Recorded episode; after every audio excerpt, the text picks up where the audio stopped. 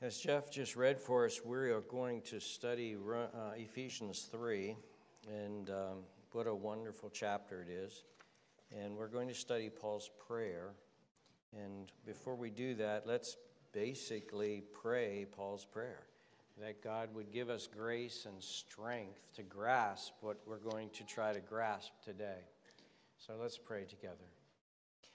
Father in heaven, we ask and pray that you would please be with us, that you would, out of your riches and your kindness and your grace and your power, that you would give us strength, you would give us power to comprehend the great love that Christ has for us. Please, we pray.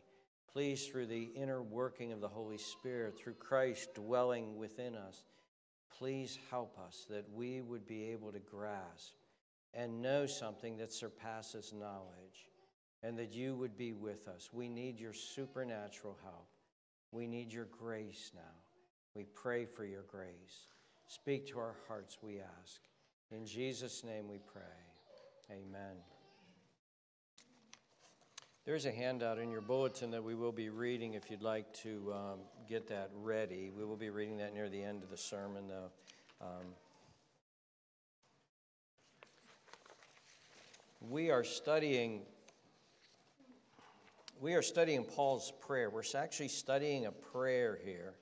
And um, we're trying to understand this prayer so that we can pray this prayer for ourselves and for others. And this is an actual prayer that paul uh, is praying for them because he says for this reason i bow my knees to the father in verse 14 and, and this is his prayer. And he writes down these prayers uh, so that they're to be models for us on how we're to pray and, and, and such. And so we're trying to understand this, this very deep and, and glorious prayer. And today, uh, what we're going to do is we're going to enter into the actual heart of the prayer. As uh, we've said already, this prayer is sort of comes to us in steps. It, it sort of takes us up to the pinnacle of height of experience with Christ. And so let's just review where we've come from. Look at verse 14. For this reason I bow my knees to the Father of our Lord Jesus Christ, from whom the whole family in heaven on earth is named. And then he begins the prayer. He says that he would grant you, that God would give us, according to the riches of his glory, he would reach into his treasure chest of riches, to be strengthened with might through his Spirit in the inner man Paul is praying for supernatural strengthening by the power of the Holy Spirit to be able to do something. And then he says this in verse 17 that Christ may dwell, may, may take up residence, that Christ may dwell in our hearts through faith, uh, that you being rooted and grounded in love. He wants, he's praying that Christ taking up residence in our heart, moving in our heart, and his presence would be felt and experienced, that Christ would, his, his, the reality of Christ in our heart would be made known to us. Now, we've looked at a couple verses that, that point in this direction as well. John 14, 23, it says this Jesus answered and said to him, If anyone loves me, he will keep my word, and my Father will love him. Then check out this last line here and we will come to him and make our home with him. And so here's this idea of God dwelling in us and living in me and, and me experiencing that. Or the familiar passage in the book of Revelation, Revelation 3:20. It says, "Behold, I stand at the door and knock." This is Jesus speaking to the Laodicean church. If anyone hears my voice and opens the door, I will come into him. And notice the next word, I will dine with him and dine with him and he with me. There's this intimate fellowship that takes place as Jesus dwells and lives in our heart. And that's what Paul is getting at that Christ may dwell in your hearts through faith, that you being rooted and grounded in love. And that's what we looked at last week. Your taproots would go deep in, the foundation would be, would be built in order that you would be able to and that's the next phrase. The next verse is this, verse 18. That you may be able to comprehend with all of the saints, that you would be able to comprehend. Now, here, just to give you an idea of what Paul is actually saying here, the word able here, uh, which probably should have been translated a little bit uh, stronger. Uh, the word means to have strength to accomplish something, to have strength to accomplish a task, to be fully able to accomplish that task. And that's what Paul is praying. He is praying that we would be strengthened and fully able to accomplish a task. And what is that task? The task is to comprehend, to grasp. The word means to grasp something and to grab hold of it and take hold of it and not let go of it. But the word also means to grasp something for yourself, to, to take it to yourself, to grab it and bring it to yourself. And it means to, to lay hold on something very, very, very, very strongly, grab it like that. Now, here it means the word, that's the original root of the word. Here the word means to lay hold and grasp something with your mind, to comprehend it, to, to get a hold of it. And that's so that's what Paul is praying here. I, am I'm, I'm trying to give you the sense of the power, verse 18a, uh, the beginning of it, that he's praying that, that we would be strengthened and enabled to grasp something and to lay hold of it and to comprehend it. That's the prayer, okay? What are we supposed to lay hold and grasp and comprehend? Well, then that's what he says next. With all the saints, you know, children, remember that phrase. I talked about that last week. That means the children of the Ephesian church, because he's addressing them, the slaves of the Ephesian church, the housewives of Ephesian church, the mothers, the fathers, the workers, the elderly. He wants everyone to grasp this. This isn't for some high spiritual uh, saints out there. It's because there's no such thing as these super saints. We're all saints, and he wants all of the saints to grasp this. Grasp what? What is the width, the length, and the depth and the height to know the love of Christ which passes knowledge. And so he's, he's praying that we would grasp something the width, and he describes it like this the width, the length, the depth, and the height. The width, the length, the depth, and the height. He's talking four dimensions width, length, depth, height. This absolute massive thing is what he's talking about. And what he's describing is the love of Christ.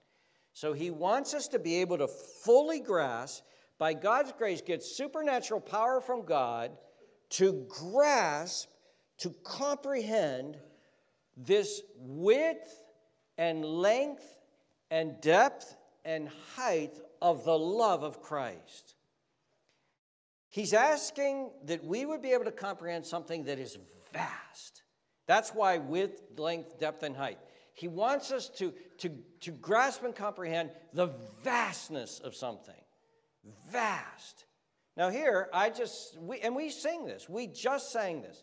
How great the Father's love, how vast, how deep the Father's love, vast beyond all measure. We just sang it vast beyond all measure. At the end of this sermon, we're going to sing, Oh, the deep, deep love of Jesus, vast, unmeasured, boundless, free. And that's what Paul wants us to do. He wants us to grasp something that's vast, vast. Now, think about this. And, and here we're going to be helped by a thesaurus. If you all know what a thesaurus is, most of you probably don't, uh, uh, because they don't even use them anymore in school, I don't think. But, uh, uh but listen to what the thesaurus says just defining the word vast, and this will help you to get a sense of what Paul wants us to grasp. Vast, length, breadth, depth, height, vast, boundless, colossal, endless, enormous, gigantic, huge, immense, infinite, limitless, mammoth, massive, tremendous, Paul wants us to grasp the love of Christ, which is described by all of those words. Now, this makes sense of this prayer when you realize that these are the kind of things that we find very hard to grasp mentally. These eternal things are very hard to grasp mentally. And, and, and we, we struggle with it. And that's why we presently today use the phrase, I can't wrap my brain around this. I can't wrap my brain around this. And that's true about anything that's vast, boundless, colossal, endless. Think of the ocean, for instance. Think, think of an aircraft carrier. okay? Aircraft carriers are these huge ships, absolutely massively huge ships. They're actually called cities on the water. They have 5,000 to 6,000 sailors in them. Think about that a ship that has the same amount of people in it that live in Greenville, okay? That's uh, the population Greenville is around 5,000. 5,000 people on the ship. These aircraft carriers have 90 planes on them, okay?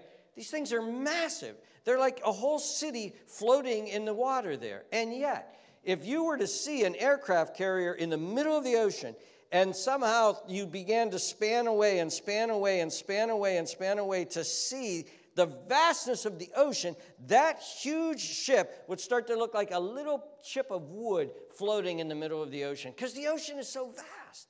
Think of space and think of the speed of light and think of things being light years away 186,000 miles a second. Uh, light traveling for 186,000 miles a second for one entire year is one light year, and we're talking about tens, thousands, millions of light years away. We, our mind just starts to get numb. It gets numb. And that's the way it is when we think about God and we think about who God is. God is somebody who is uncreated, God is somebody who's forever. We start thinking, what do you mean? Uncreated? God never had a beginning. He was always, always, always was. And he always, always, always will be. That, that's hard to grasp. It's hard to get our, our minds around. Think of infinity.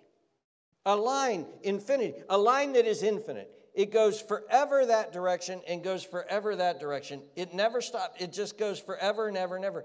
We can, and then think of something that has this length and, and width and, de- and length and depth and height, and it's, in, it's infinite? In, in something that is that big and infinite? And think of infinity. What happens when you cut infinity in half and then cut it in fourths and then cut it and cut it and cut it into a million pieces and you pick up one of those one millionth of infinity? What do you have? Infinity. it's like, wait a minute. I can't grasp that. And when something is so hard to grasp, it's so mind numbing, it's so hard to wrap your brain around that we tend to quickly give up and not think about it. And Paul is praying in this prayer that we not give up.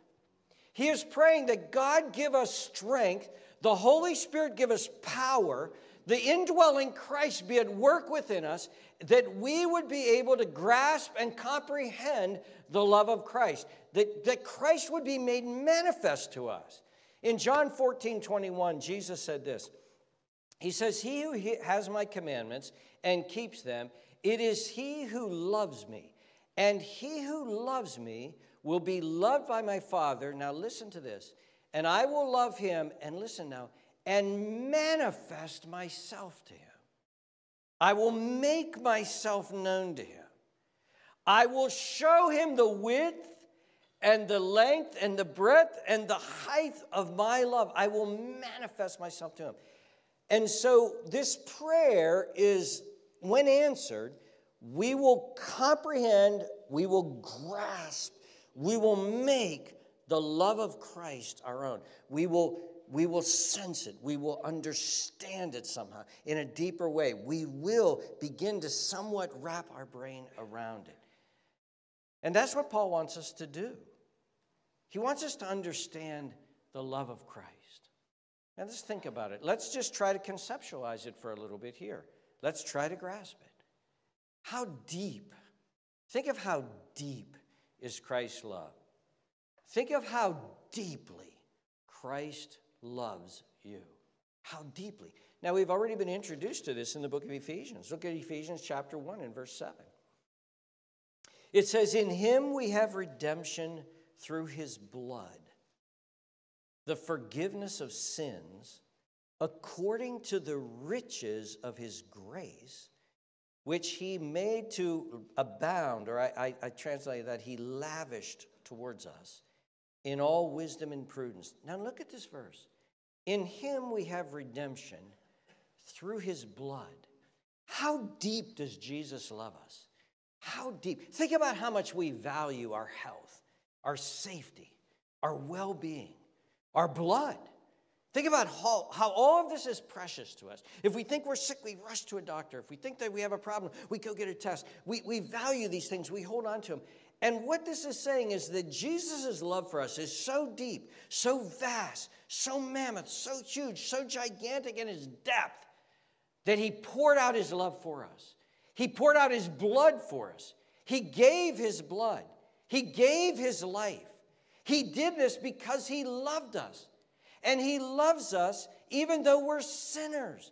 The very things that we do, he hates. He is a God who hates sin. He is too pure to look upon sin.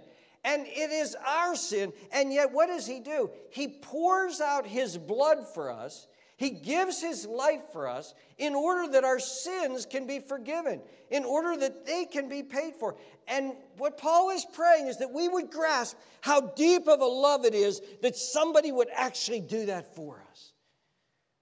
Dear ones, think with me for a second of what an ugly place Calvary actually was. In your mind, transport you back to Calvary right now where Jesus was crucified. There's three men who are being hung upon a cross. They're dragged there with that face knowing that they are going to die. In that moment, they are going to be put to death. They're struck. It's an ugly place. It's a place where you hear nails being nailed into six hands. There's three men there. There's three sets of hands, six hands. Nails are being nailed in. Men are screaming out in agony. Blood is splurting everywhere. They're being hung up by these nails. These crosses are going into the ground. Their feet are gathered together and they're being nailed again and they're crying out. There's agony, there's blood, and yet at the same time, there's hatred and meanness there. There are people there that are standing there approving of it, delighting in it because of their hatred and their animosity toward the Son of God. What a terrible, ugly place this is. If you've ever been to a scene of an accident, or, or heaven forbid you would ever go to the scene of a murder and you would see blood and you would realize that death had taken place. Maybe there's even dead bodies there. You would be sickened by that place. You would want to get away from that place. You would want to try to cleanse your memory of that place. But think of what a terrible place Calvary was nails piercing through flesh hatred, shame. Men hung, Jesus being hung there naked and in all of his shame and in agony and death all about the place. And then all of a sudden it darkens. It becomes dark like night. And the Father leaves, turns his back. It's a godless, God forsaken place. And wrath is poured out. And Jesus put himself there, drove himself there, made himself go there, laid upon the cross could have ended it at any moment. He could have ended it. The stars, the heavens were filled with an army of angels that are ready to come and deliver him. And he would not do it. He would not do it. He endured that ugly place. He endured the blood. He endured the agony. He endured the darkness. He endured the wrath of the Father. He endured the hatred of people. And he kept there. He stayed there. And he endured death. He went through death. He chose to go through death. He chose to die and he was driven by all of that, by an infinitely deep love for you. You would perish if he didn't go. You would die in your sin if he didn't go. He did not want you to die in your sin. He loved you too much. And so he went and he died. Oh, the depth of the love of Christ. Think of the length of the love of Christ. Think of how wide, how, how, how, how far and and wide and, and, and, and wonderful this love is. Think of the length of the love of Christ. Look at verse chapter 1, verse 3. Blessed be the God and Father of our Lord Jesus Christ, who has blessed us with every spiritual blessing in the heavenly places in Christ, just as he chose us in him, in Christ, before the foundation of the world, that we should be holy and without blame before him, in love having predestined us to adoption as sons by Jesus Christ to himself according to the good pleasure of his will. Look at where this passage takes us. Before the foundation of the world, before time began, and not one second before time began, if you can even talk like that, not one second before time began, in the vast eons, millions and thousands, of, millions and billions of years, before time began, what is happening there? Christ is loving you. Behold the length of this love. How long this love actually is. Christ is loving you. Back then, Christ was loving you. Your name was being mentioned. He took you as his own. You were being chosen in Christ Jesus. He took you on. He will go to the cross for you. He will face the ugliness of Calvary for you. Oh, yes, no, no, Father, this one will not perish, not this one. This one will not perish. I love him. I love her. Think of how long Jesus has loved you. He has loved you for billions of years. The length, oh, the length, the infinite length of the love of Christ. About the moment you were conceived. Jesus loved you. A few little cells in your mother's womb, Jesus loved you. Dear saints, think of the day you were born. Jesus loved you. Think of as you were growing as a child, Jesus' infinite long love was there for you. Think of all of your sin. Jesus still loved you. He loved you. All of this time, He loved you. And think of what happened when the Holy Spirit began to work in your life and your heart was beginning to be transformed and changed. And you saw yourself in your sin and you ran to Jesus. What did Jesus do? He embraced you. He loved you. All that the Father has given me will come to me, and the one who comes to me, I will not in any way turn aside. No, no, no. He welcomed you. He embraced you. And all of a sudden, like the prodigal coming home, he embraced you. Why? He's been loving you for millions and billions of years, and he loves you now. And he went to the cross for you, and he loved you, and he brought you into his life. He brought you into a relationship with him. He came and dwelt within you. He became a part of you, and and and that was that was precious. That was special and he will never let you go. And he will always love you forever and ever and ever and ever and ever. Oh, the length of the love of Christ. Paul wants us to grasp this and know this. Oh, the width of the love of Christ. Think of the width of the love of Christ. Think of how broad it is. Think of all of the people around the world that Jesus loves. Think of how great and infinite a love he has. Dear ones, think about all of the Africans that Jesus loves. One of the most Christianized continents in the world right now is Africa. Think of Jesus' great love for Africans. Think of, a, think of a, a young woman in Africa. She has embraced Christ as her Savior. She loves Jesus. Jesus loves her. She could be in one of the cities of Africa. She could be in one of the villages of Africa. She could live on a dirt floor somewhere in Africa. But she is deeply and for so long, for all of eternity, been loved by Jesus. Jesus died for her. Think of Asia. Think of the millions and millions of people in Asia. But think, but think in, in China or, or Laos or Vietnam or, or Cambodia. Think, think of one of these countries. And there's an elderly Asian man. And he has left the family worship, he's left the Hinduism and Buddhism, and he's embraced Jesus and he loves Jesus. And Jesus' heart loves him so dearly.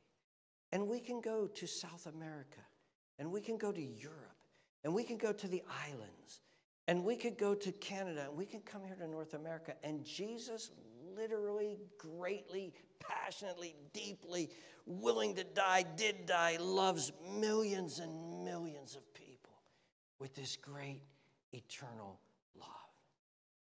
And you know what's been a great challenge and comfort to me? Jesus loves people that I don't like. Jesus loves them. There are Christians that I have met, they're Christians, no question about it, who are arrogant. Some I've met are nasty. Some backbite. Some gossip. Some lie. Some hurt you. Some are just hard to be around, they're obnoxious. But Jesus loves them. They're precious to Him, they're special. He bled and died. There's even a Christian I don't like because of all those reasons. He's arrogant, he's nasty, he backbites, he gossips, he's mean, he's self centered, he's unforgiving, he's a jerk. And I'll name him. Got quiet in here, didn't it? It's me. There's times I don't even like me.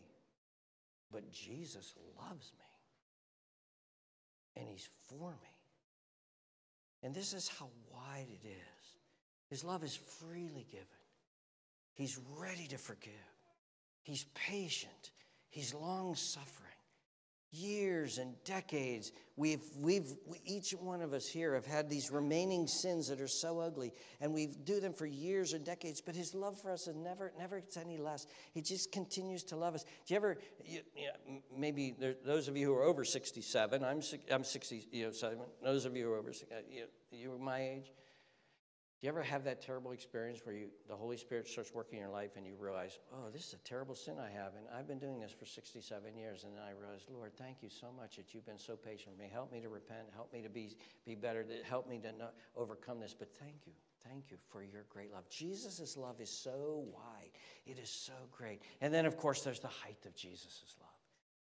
He's preparing a place for us. He's going to exalt us. We're going to sit on his throne with him and rule with him. He calls us brethren. We're going to share in his glory forever. In John 17, 24, Jesus says this Father, I desire that they also, whom you gave me, may be with me, that where I am, that they may behold my glory, which you have given me, for you've loved me before the foundation of the world. Look at Jesus saying, I want my people to be with me and to share. His love is going to bring us to glory with him, and we are going to glor- be glorified with him. And, dear friends, it is important that we meditate on these things. It is important that we think about these things. It is important that we try to grasp these things. It is important that we pray through these things in order that we might understand and grow in the knowledge of who Jesus is. And that's an important part of this knowledge that Paul is praying for. It's we're to make efforts to grasp it and to meditate on it and to think about it. We're just about to see some examples of that in some lives of some saints. But before that, look in in your Bibles to chapter 4. Look in your Bibles to chapter 4 and just look briefly at what Paul says there in verse 20. He says in 420, But you have not so learned Christ. If indeed you have heard him and have been taught by him as the truth is in Jesus. Notice this we're to learn Christ, we're to heard from him, we're to be taught by him. And then he says in verse 23 and be renewed in the spirit of your mind. There is to be an effort that we make on our part to grasp through meditation, through prayer, through studying God's word, through thinking about these things, through setting a time and making an effort to grasp and get a hold of how great and majestic and vast and infinite is the love of Christ. We're to do that. We're to work on that. But there's more to it than this. Not less not less than that. But there's more to it than this. Notice what Paul says. He says in verse 19, to know the love of Christ, which passes knowledge. And a better translation here would be to know the love of Christ, which surpasses knowledge.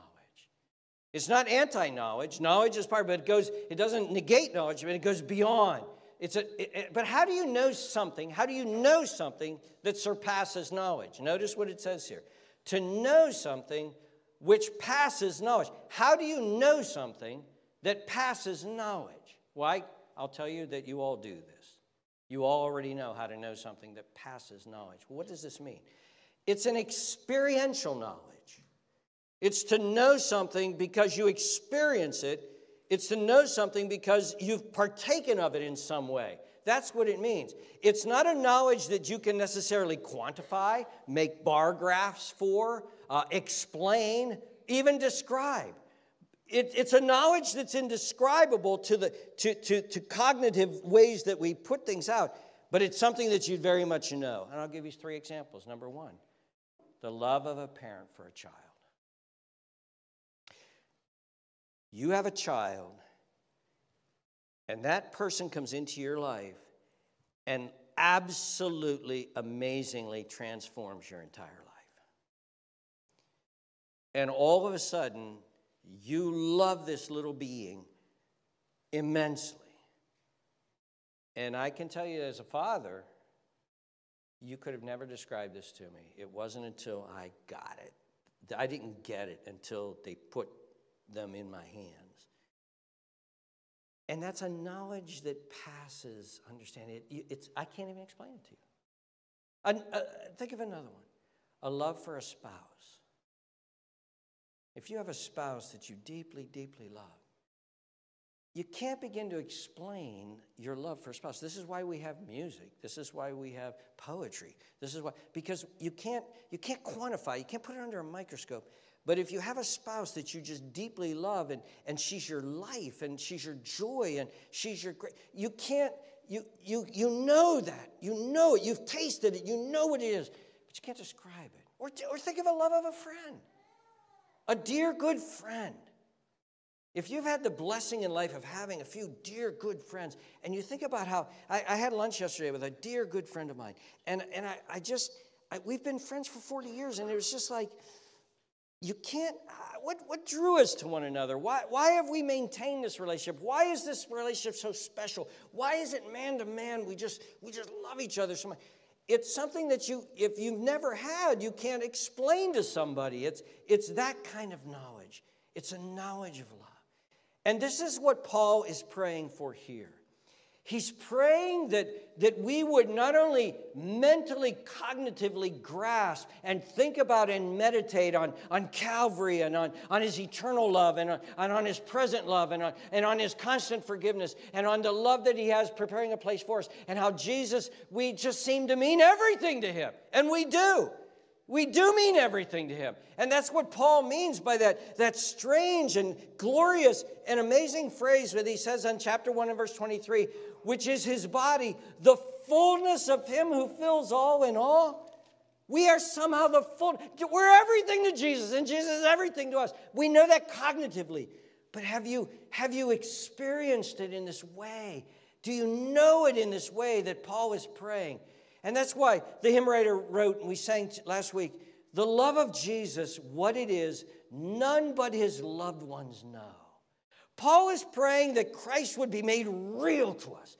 Paul is praying that the Father would grant us, the Holy Spirit would be at work, the Son living within us would be manifesting Himself, and that the love of Christ would be experienced, become real.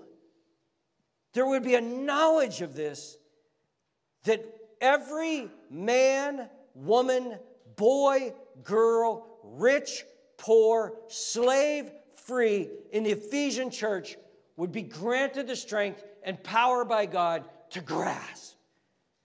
That's the prayer.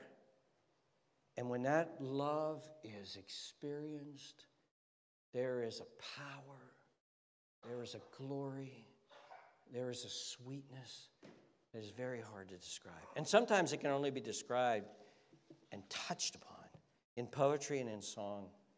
And sometimes it's described by people who have unique gifts of description. And one of those men is Jonathan Edwards. And I would like to now close this time by reading these two testimonies to you, with you, as you listen as I read them along. And I'm, I'm doing this to give you an, an example, and I'm doing this for all of us to whet our appetites, to whet our appetites. Jonathan Edwards is the first one, so please turn to the one that has Jonathan Edwards' name at the bottom.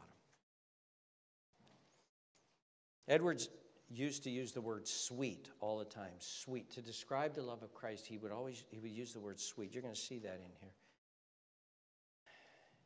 But edwards says i have sometimes had a sense of excellent fullness of christ his meetness and suitableness as a savior whereby he has appeared to me far above the chief of ten thousands his blood and atonement have appeared sweet, his righteousness sweet, which is always accompanied with ardency of spirit and inward strugglings and breathings and groanings that cannot be uttered, to be emptied of myself and be swallowed up in Christ. Now, here he's describing an experience that he has had of Christ and of knowing Christ's greatness. But then he describes, and this is a famous one, this comes right out of just his journals. He didn't think this would be published.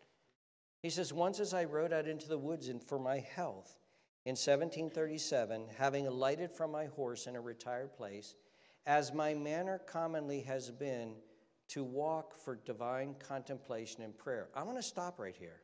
Notice what Edwards is doing. He's trying to recover his health. He rode out on his horse. He got to a place where he wouldn't be disrupted by anybody. He's out alone. He commonly does this. He's out having his devotions for divine contemplation and prayer. He's thinking, he's trying to grasp the love of Christ. He's, he's meditating, he's doing his part. And then, and this I think is a perfect example of when James says, if you draw near to God, draw, God will draw near to you. Edward saddled his horse, walked out, he's seeking to draw near to God. He then goes on to write this I had a view that for me was extraordinary. For the glory of the Son of God, of the glory of the Son of God, as mediator between God and man and his wonderful, great, full, pure, and sweet grace and love, and meek and gentle condescension. This grace that appeared so calm and sweet appeared also great above the heavens. The person of Christ appeared ineffably excellent, with an excellency great enough to swallow swallow up all thought and conception beyond understanding, which continued, as near as I can judge, for about an hour, which kept me the greater part of the time in a flood of tears and weeping aloud. I felt an ardency of soul to be what I do not know, uh, uh, do not otherwise, I know not otherwise how to express, emptied and annihilated to lie in the dust and to be full of Christ alone, to love Him with a holy and pure love, to trust in Him, to live upon Him, to serve and follow Him, and to be perfectly sanctified and made pure with a divine and heavenly purity. Then, also, almost as an afterthought, he said this I have several other times had views very much of the same nature, which have had the same effect he was granted to grasp the love of Christ for him. Let's turn to another one. And I'm going to give you a little bit of biography before we read this. Edward Payson. This is a letter that Edward Payson read to his sister. Edward Payson is 44 years old. He is lying on his bed and he is dying. He's a pastor. He was a very well known, well beloved, deeply loved pastor in, in, in America in the early 1700s, in, in the 1700s. He's dying right now at 44 years old. Edward Payson has known a lot of pain in his life. He and his wife had eight children, two of whom survived infancy. So Edward Payson buried six toddlers, young children. Edward Payson has seen a lot of struggling in his life. At the time that he's writing, at the time that he's dying, he has a daughter named Elizabeth, one of the two that have survived into adult, adulthood. Elizabeth is, is in her uh, early teens, or late teens. She's not a Christian. Her father is dying. I'm, this, I'm just giving you background information on this. Through his death, she was so undone that she actually became a Christian. And we actually have one of her hymns in our hymnal. Oh, uh, more love, O Christ, to thee. Elizabeth Prentiss, her name became when she was married. And she read a very famous book called Stepping Heavenward, which was, well, which was read by lots of women, especially uh, over the last 200 years. But listen to this letter that he wrote as Edward Payson is, is, is on his deathbed. He's writing this to his sister, and he wrote, Were I to adopt the figurative language of Bunyan, John Bunyan, Pilgrim's Progress, I might date this letter from the land of Beulah, Beulah being heaven, that, that paradise land, of which I have been more, I ha, of which I have been for some weeks a happy inhabitant. The celestial city is full to my view. Its glorious beams are upon me. Its breezes fan me. Its odors are wafted to me. Its sounds strike upon my ear. And its spirit is breathed into my heart. Nothing separates me from it but the river of death, which now appears but as ins- an insignificant rill that may be crossed at a single step whenever God shall give me permission. The Sun of Righteousness has been gradually drawing nearer and nearer and appearing larger and brighter as he approached. And now he fills the whole hemisphere pouring forth a flood of glory in which I seem to float like an insect in the beams of the sun, exulting yet almost trembling while I gaze on this almost excessive brightness. See, this is why you need the strength of God to even grasp this and endure it. And wondering with unutterable wonder why God should deign to shine upon a sinful world. A single heart and a single tongue seem altogether inadequate to my wants. I want a whole heart for every separate emotion and a whole tongue to express that emotion.